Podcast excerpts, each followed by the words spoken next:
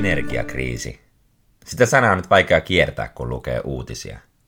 Vaikka Suomesta ei tänä talvena loppuisikaan kivihiili tai pelletit, Euroopan riippuvaisuus venäläisestä maakaasusta koettelee myös suomalaisten lompakkoa sähkön hinnan noustessa.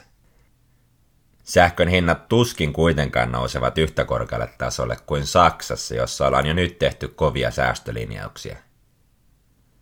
Miten Saksa on päästänyt itsensä tähän tilanteeseen, siihen päästään myöhemmin tässä jaksossa. Suomi on asettanut kunnianhimoisen tavoitteen olla ensimmäinen fossiilivapaa hyvinvointiyhteiskunta ja hiilineutraali vuoteen 2035 mennessä. Kunnallisella tasolla tavoitteessa on eroa. Lahti on asettanut tavoitteeksi olla hiilineutraali jo vuonna 2025, mikä on sama kuin elokapinan vaatimus hallitukselle kesän 2021 kesäkapinassa.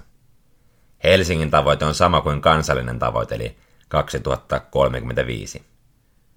Helsingin kaupunginvaltuuston hiilineutraali toimenpideohjelmaan kuului päätös luopua Hanasaari B kivihiilivoimalasta vuonna 2024, mutta laitos kyetään sulkemaan etuajassa jo vuotta aiemmin. Sähkön tuotannon osuus kasvihuonekaasuista on 27 prosenttia. Tällä hetkellä noin 85 prosenttia energiasta tuotetaan fossiilisilla polttoaineilla. Euroopan unionin fossiilivarat ovat olleet muutamaa Keski-Euroopan maata lukuun ottamatta sen verran pienet, että unionin maat ovat ostaneet sadoilla miljardeilla euroilla fossiilista tuontienergiaa. Ranska on sanonut lopettamansa hiilen käytön vuonna 2022, Slovakia 2023, Iso-Britannia 2024 ja Irlanti ja Italia 2025. Ruotsi on jo lopettanut hiilen käytön sähkön tuotannossaan, mutta hiilineutraaliuden tavoite on 10 vuotta Suomea jäljessä. Saksa ja Suomi saivat osakseen paljon kritiikkiä, kun Länsi-Euroopan viimeinen hiilivoimala, Uniperin Dattel 4 kivihiilivoimala, päätettiin avata kesällä 2021. Nyt kun kaasua virtaa Venäjältä Saksaan huomattavasti vähemmän tai ei ollenkaan, Uniperin vihamielisestä yritysostosta täytyy olla melkoinen morkkis. Uniperin tappiot ovat 50 miljoonaa päivässä, mutta virtaavan kaasumäärän laskiessa ne voivat nousta 75-80 miljoonaan euroon. Suomen valtio omistaa Fortumista 51 prosenttia. Fortum on kärsimässä yritysostostaan 13 miljardin tappion, jonka suuruutta voi hieman havainnollistaa sillä, että tänä vuonna opetus- ja kulttuuriministeriön hallinnonalan budjetoitin Suomessa 7,5 miljardia euroa.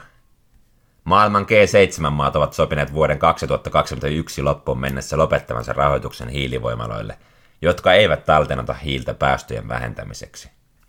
Suomessa konkreettinen toimi energiatuotannon kasvihuonepäästöjen laskuun on energiaverotus, joka kohdistuu lämpöä tuottaviin muotoihin, jättäen sähköä tuottavat verovapaiksi. Tämä tarkoittaa esimerkiksi sitä, että kivihiilen, maakaasun ja turpeen polttoon kohdistuu energiavero. Turpeen fossiilisuus on ollut kiistanalaista ja se on saanut erityiskohtelua kevyempänä verotuksena esimerkiksi maakaasuun verrattuna, jonka kasvihuonepäästöt ovat 53 prosenttia turpeen polttoa pienemmät. Suomen polttama turve on noin 3000 vuotta vanha ja sen uusiutumiseen menee tuhansia vuosia. Turpeen fossiilisen polttoaineen luokittelusta ei ole vastuussa elitistiset kaupunkilaiset, vaan asiantuntijoista koostuva hallitusten välinen ilmastopaneeli IPCC. Vaikka Suomessa poltettava turve onkin 100 000 kertaa nuorempaa kuin kivihiili, turpeen luokittelussa uusiutuvaksi luonnonvaraksi otettaisiin askel taaksepäin. Totta kai turpeen tuotteelle voi tuntua hassulta, että suot kattavat 26 prosenttia Suomen pinta-alasta ja turpeen polttamatta jättäminen olisi kuin Norja jättäisi öljyn pumppaamatta. Muutkin maat hyödyntävät resurssinsa ja turpeen poltto mahdollistaisi energiatuotannon omavaraisuuden ailahtelevan itänaapurin vieressä. Turpeen poltto on vastannut suurta osaa monen kunnan verotuloista ja hyökkäys yhtä vastaan voi tuntua hyökkäykseltä koko kuntaa vastaan. Tämän vuoksi turpeen polton välitön lopettaminen voi olla haastavampi tehtävä kuin miltä se kaupunkilaiselle näyttäytyy. Todellisuus on kuitenkin se, että hyöty-haittasuhde on kehno. Turpeella tuotetaan 6 prosenttia Suomen energiasta aiheuttaen 12 prosenttia Suomen kaikista ilmastopäästöistä. Viime vuoden keväänä torveyrittäjien mielenosoitus keräsi huomiota, kun noin sata rekkaa ja traktoria saapui ohittamaan eduskuntataloa. Turve uusiutuvaksi kansalaisaloite keräsi 50 000 rajapyykin toukokuussa 2021. Jos kappi on täynnä ilmaista viinaa, tarvitseeko niitä kaikkia juoda, kun tietää sen tekevän hallaa terveydelle? Kuinka moni ei koskisi niihin tai kaataisi ne viemäriin? Tai ehkä joku keksisi, miten nämä viinat saadaan erilaiseen hyötykäyttöön. Lappeenrannassa Power to X-teknologialla hiilidioksidipäästöstä tuotetaan synteettisiä polttoaineita. Tämän kaltaisten teknologioiden skaalaminen maailmalle on se narratiivi, joka Suomessa pitää olla ilmastonmuutoksen torjunnassa. Ydinenergian hiilidioksidipäästöt syntyvät pääosin ydinvoimalan rakentamista ja sinne tarvittavien raaka-aineiden kuljetuksesta – kun hiilidioksidipäästöt lasketaan yhteen, ydinvoiman päästöt ovat pienemmät kuin aurinkovoiman ja yhtä suuret kuin tuulivoiman. Lähes päästöttömistä energiamuodoista vain ydinvoima tuottaa lämpöä. Aurinko ja tuulivoima tuottavat sähköä, jonka voi muuttaa lämmöksi, mutta silloin energiatuotannon hyötysuhde jää hyvin pieneksi. Vielä tällä hetkellä talvien suurimpaan sähkön tarpeeseen eli kaupunkien lämmitykseen vastaan polttamalla kivihiiltä. Ympäristön suojelu ja ydinvoiman vastustaminen eivät ole siemeläiset kaksoset. Moni vihreä ajattelee pitää ydinvoimaa periaatteellisena pahana ja muun sanominen on kuin kirosana kirkossa. Tilastollisesti tarkasteltuna jopa tuulivoima on tappanut enemmän kuin ydinvoima. Kun vertaillaan kuolemien määrää tuhatta terawattituntia kohti, tuulivoima on vertailussa ydinvoimaa 1500 kertaa tehokkaampi tappaja. Tästä ei kuitenkaan pidä vetää johtopäätöstä, ettei tuulivoima olisi turvallista, koska se ei pidä paikkansa. Määrät ovat vain niin pieniä, että niistä saa tehtyä provosoivia suhdelukuja. Einstein ei uskonut, että ydinvoima olisi koskaan hallittavissa. Tämä uskomus todistettiin vääräksi ensimmäisen kerran vuonna 1942 ydinpommin muodossa, jotka pudotettiin kolmen vuotta myöhemmin Hiroshimaan ja Nagasakin. Kymmenen vuotta myöhemmin Neuvostoliitosta tuli ensimmäinen valtio, jossa ydinvoima alettiin käyttää energiatuotantoon Obiskin ydinvoimalaitoksella. Fukushiman vuoden 2011 ydinvoimaonnettomuuden jälkeen Saksa sulki lähes kaikki ydinvoimalansa. Saksan hiilidioksidipäästöt lähtevät luonnollisesti nousuun, kun hiilivoimalat ottivat vastuuta energiatuotannosta. Nyt Saksassa on käytössä kolme ydinvoimalaa, mutta alkuperäisten suunnitelmien mukaan niiden on tarkoitus lopettaa tänä vuonna toimintansa. Saksan energiakriisin aikaan olisi erikoista, jos tämä suunnitelma pitää. Kivihiilen käytöstä seurannut huono ilmanlaatu on aiheuttanut aivan eri suuruusluokassa olevan määrän kuolemia ja sairastumisia verrattuna ydinvoimaan. Euroopan unionissa hiilineutraalin talouteen siirtyminen vähentäisi pienhiukkaspäästöstä johtuvia ennenaikaisia kuolemantapauksia yli 40 prosentilla ja terveyshaittoja vuositasolla noin 200 miljardilla eurolla. Lontoossa vuonna 1952 kivihiilen poltosta syntynyt viisi päivää kestänyt saastesumu tappoi 12 000 ihmistä ja sairastutti 150 000 ihmistä. Yhdysvalloissa hiilen polttamisen aiheuttamat terveysvahingot ovat arvoltaan suuremmat kuin koko hiiliteollisuuden jalostusarvo.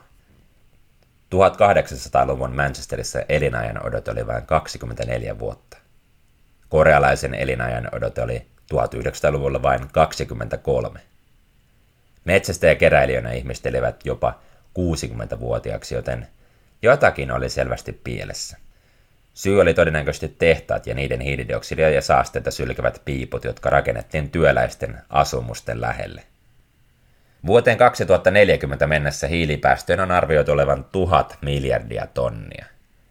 Ilman saasteiden on havaittu olevan yhteydessä muun muassa dementian yleisempään esiintyvyyteen – Ydinvoiman tuotannosta ei synny ilmastolle haitallisia päästöjä, vaan päästöt syntyvät ydinvoimalan rakentamisesta, uranin louhimisesta ja polttoaineen kuljettamisesta. Ydinvoima ei saa missään nimessä pitää riskittömänä. Tsernobylin onnettomuudessa kuoli 31 ihmistä ja 134 sairastui säteilysairauteen. Onnettomuus saastutti suuria alueita ja aiheutti yli sadan tuhannen ihmisen evakuoinnin muualle. Kilpirauhassyöpää todetaan onnettomuudesta johtuen erityisesti niillä, jotka altistuvat säteilylle lapsena. Ei siis mikään ihme, että säteily voi olla aiheena pelottava. Pelko on todellinen tunne, jota ei hoideta pilkkaamalla, miten Tuohonkin 5G- ja salaliittoteoriaan uskotaan. Sähköyliherkkyyden oireet ovat todellisia, vaikka tieteelliset tutkimukset osoittavat ne nocebo-vaikutukseksi. Sähköyliherkkyydestä kärsivät ihmiset eivät ole pystyneet osoittamaan sokkotutkimuksissa, milloin he ovat altistuneita sähkö- ja magneettikentille. Sähkölaitteen näköhavainto on puolestaan aiheuttanut heille tutkimuksissa oireita. Niin sähköisku kuin myös suuri määrä säteilyä ovat totta kai hengenvaarallisia, ja niihin pitää suhtautua vakavasti. Säteilyllä, joka on alle siivertin, ei ole todistettu olevan vaikutusta ihmiseen terveyteen. Kotona säteilee yleensä vähemmän kuin ulkona, vaikka olisi kaikki laitteet päällä. Kun puhelin on täydellä teholla taskussa, sen radioaallot voivat lämmittää ihmisen kudoksia.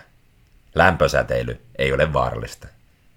Puhelimen ja miehen hedelmättömyyden yhteyksistä on tehty paljon tutkimusta, mutta kovin raflaavia otsikoita emme voi näistä johtaa. Jos miehen siittiötiheys on ollut valmiiksi hedelmättömyyden rajalla, tutkimuksen valossa puhelimen radioalalle altistuminen on saattanut aiheuttaa hedelmättömyyttä. Ulkona esiintyvästä säteilystä ultraviolettisäteily on varmasti tutuin. Ultravioletin aallonpituus on liian lyhyt, jotta näkisimme sen valona, mutta tunnemme sen ihossamme lämpönä tai kamalina palovammoina, jos siltä ei suojaudu aurinkorasvalla. Todellisuudessa paras paikka suojautua Suomessa säteilyltä on mennä ydinvoimalan sisälle. Ydinvoimalla onnettomuudet ovat tietenkin poikkeus, jolloin haluat mennä mahdollisimman kauas sellaisesta. Maailmasta löytyy kuitenkin paikkoja, jossa luonnollinen säteily on vahvempaa kuin Fukushiman ydinvoimalan reaktorissa onnettomuuden jälkeen. Tällaisia paikkoja ovat muun muassa monet Brasilian rannoista. Tutkimusten mukaan korkean taustasäteilyn alueella asukkailla ei ole ollut normaali enemmän syöpiä, joka toki kuulostaa käsittämättömältä, kun olemme oppineet pelkäämään säteilyä. Ydinjäte pysyy radioaktiivisena 100 000 vuotta, jonka ajaksi se pitää eristää. Paljas ydinjäte säteilee tappavan paljon. Muun muassa Simpsoneissa ydinjäte kuvataan vihreänä nestemäisenä möniänä, joka saattaa alkaa valomaan betonisäiliöstä. Todellisuudessa ydinjäte on kiinteä ja Suomessa sen loppusijoituspaikka on betonisäiliön sijasta yli 400 metrin syvyydessä 2 miljardia vuotta vanhassa peruskallissa, joka ole liikkunut miljoonien vuosiin. Ydinjäte pakataan kuparikapselin ja sitten vielä teräskapselin. Kapseli peitetään betoniittisavella. Mahdolliset maanjäristykset, maan kohoaminen ja jääkaudet ovat huomioitu säilyttämisen turvallisuudessa. Suomessa ydinjätteiden säilytys on suunniteltu erittäin turvalliseksi, mutta tämä ei tarkoita sitä, että asiat olisivat samalla lailla Suomen ulkopuolella. Täten kannatan ydinvoimaa eräänlaisena ajan ostajana Suomessa, mutta en kaikkialla maailmassa. Radioaktiivinen säteily pitää ottaa vakavasti. Yhdysvalloissa radonin arvioidaan aiheuttavan 18 000 20 000 keuhkosyöpää vuodessa. Tupakoinnin on havaittu tehostavan radonin syöpää aiheuttavaa riskiä. Tupakointi onkin ihmiselle suurimpia radioaktiivisen säteilyn lähteitä. Tupakan savu sisältää poloniumia, jonka vaarallisuutta havainnollistaa hamstereilla tehty eläinkoe, jossa ne altistettiin radioaktiivista polonium 210 sisältävälle tupakan savulle. Altistuksen jälkeen 94 prosenttia hamstereista sai keuhkosyövän. Kun poloniumia ei ollut savussa, tutkijat eivät saaneet tuotettua hamstereille keuhkosyöpää. Nyt maailmalla puhutaan pienydinvoimaloista, joita mainostetaan turvallisina, tehokkaina ja edullisina. Näiden SMR-reaktoreiden teho on korkeintaan 300 megawattia, joka on alle viidesosa Olkiluoto kolmosen tehosta. Mikä voi säikäyttää monen tavallisen kansalaisen on se, että tämä lämpöä tuottava pienreaktori ei voi olla kaukana asutuksesta. Muuten sitä ei voi kytkeä kaukolämpöverkkoon. Bill Gatesin TerraPower-yritys rakentaa ensimmäistä pienreaktoria Yhdysvaltain Wyomingin osavaltion entisen hiilikaivoksen tilalle. Yrityksen tavoitteena on saada reaktori toimintaan vuonna 2028. Ehkä et ollut kuullut tästä TerraPowerista, mutta tämä toinen pienydinreaktoreiden valmistaja saattaa olla sinulle tutumpi. Rolls-Royce.